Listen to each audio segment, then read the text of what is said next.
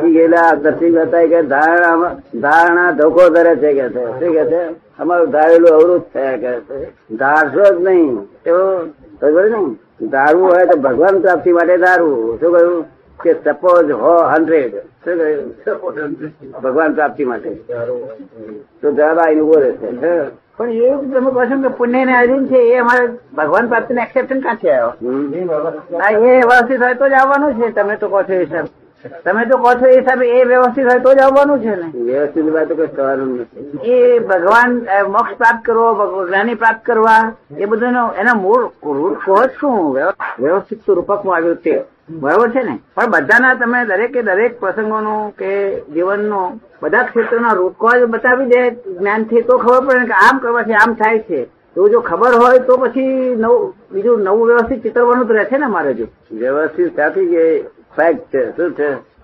હા તો પછી બધાના એ દરેક ઇફેક્ટના કોજ સમજીએ તો જ અમારે નવા કોજ બરાબર સરખા ના નાખીએ ને. નવા કોચ તો તમારે બંધ કરી દીધા છે પણ વાળી દરમિયાન આ ચિત્રો તેને કોઈ નાખે બાકી નવા કોચ તો બંધ જ થઈ ગયા છે જો, નવા કોચ બંધ થઈ ગયો છે ને તમને લાગે છે ને હે નવા કોચ બંધ થતો નથી ને બસ અમને દરેક જુદા જુદા પ્રસંગે ક્ષણે ક્ષણે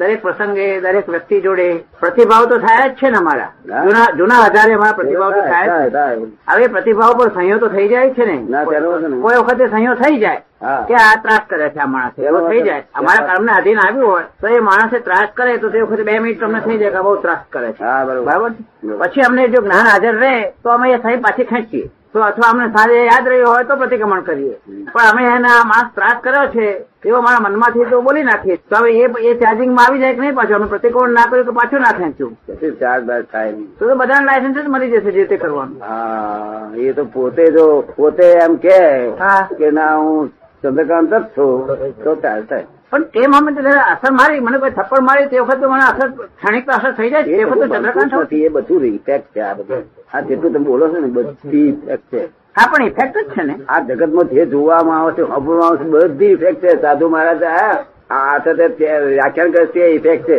શું કહ્યું બરાબર છે પણ વાપરનાર ઇફેક્ટ છે પણ અમે એ ઇફેક્ટ ઉપર સહી કરીએ જ છીએ ને આ કઈ કરો છો તે ઇફેક્ટ છે હા પછી છૂટ્યા કેવી રીતે